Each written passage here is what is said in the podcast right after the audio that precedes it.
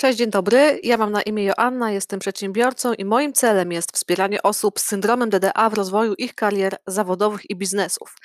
Witam Cię w drugim dniu treningu kompetencji i mindsetu. Dzisiaj kontynuujemy temat kompetencji, jednak rozmawiamy o tym w nieco inny sposób. Rozmawiamy dzisiaj o tym, co chcesz mieć w swoim pracowniczym wyposażeniu.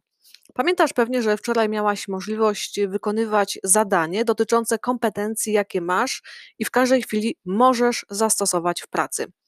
Jeżeli wypisałaś wszystko, jestem pewna, że zdziwiło Cię bogactwo Twojej wiedzy.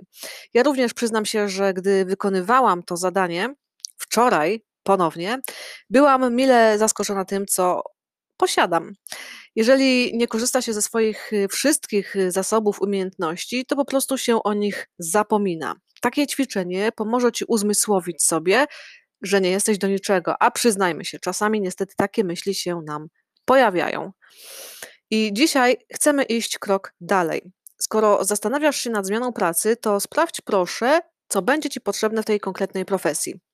Zrób to zanim zaczniesz aplikować do danej firmy na konkretne stanowisko.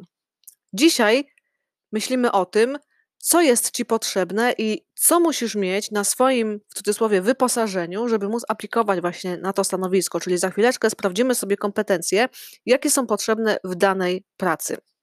Po pierwsze, ważne jest, abyś e, miała tą znajomość wymagań, która pomoże ci sprawdzić już zawczasu, czy masz te umiejętności przydatne w tym konkretnym zawodzie. Jeżeli nie, to daj sobie czas na uzyskanie ich lub na weryfikację, czy tak naprawdę chcesz tam pracować.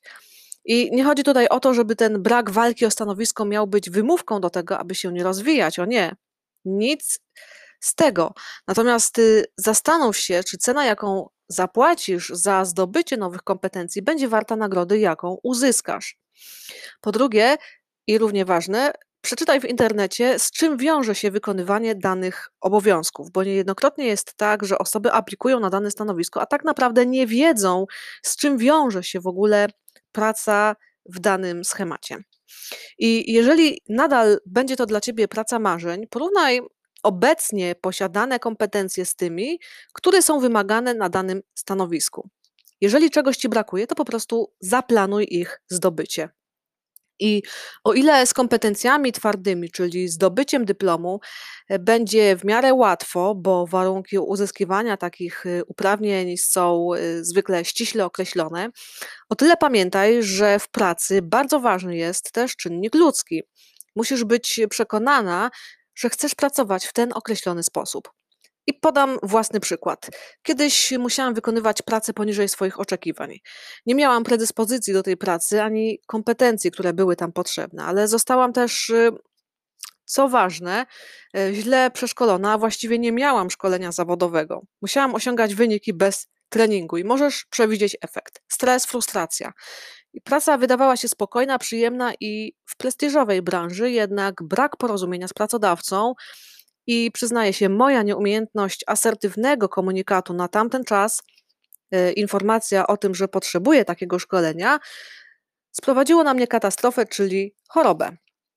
Czasem z powodu konieczności e, takiej pracy wchodzimy w trudne relacje zawodowe bez umiejętności powiedzenia tego, co oczekujemy od siebie nawzajem. Ty od pracodawcy, a pracodawca od ciebie. I komunikacja w procesie pracy jest jedną z ważniejszych umiejętności, i jak pewnie już wiesz, z dnia wczorajszego należy do umiejętności miękkich. I dopóki nie przyjdzie ci tego zweryfikować z trudnym partnerem w pracy, dopóty nie będziesz wiedzieć, czy rzeczywiście jesteś na przykład osobą komunikatywną. Podsumowując, zweryfikuj dzisiaj pod kątem wymarzonej i realnej pracy to, co potrzebujesz umieć, aby zdobyć tę pracę. Dokładnie poznaj wymagania pracodawców na tym lub podobnych stanowiskach i rozpisz wszystko, co się da, aby jak najlepiej poznać swoją przyszłą pracę. Wierzę, że z taką strategią osiągniesz swój cel. Ja bardzo często właśnie korzystam z tej metody i jak dotychczas wszystko idzie zgodnie z planem. Pamiętaj też, że jutro pracujemy nad tematem wartości, jakimi kierujesz się w życiu. Dla mnie odkrycie tego powiązania było kluczowe w drodze zrozumienia, po co w ogóle buduję swój biznes. Wierzę, że również Ty będziesz zachwycona tym odkryciem. Papa, do usłyszenia jutro.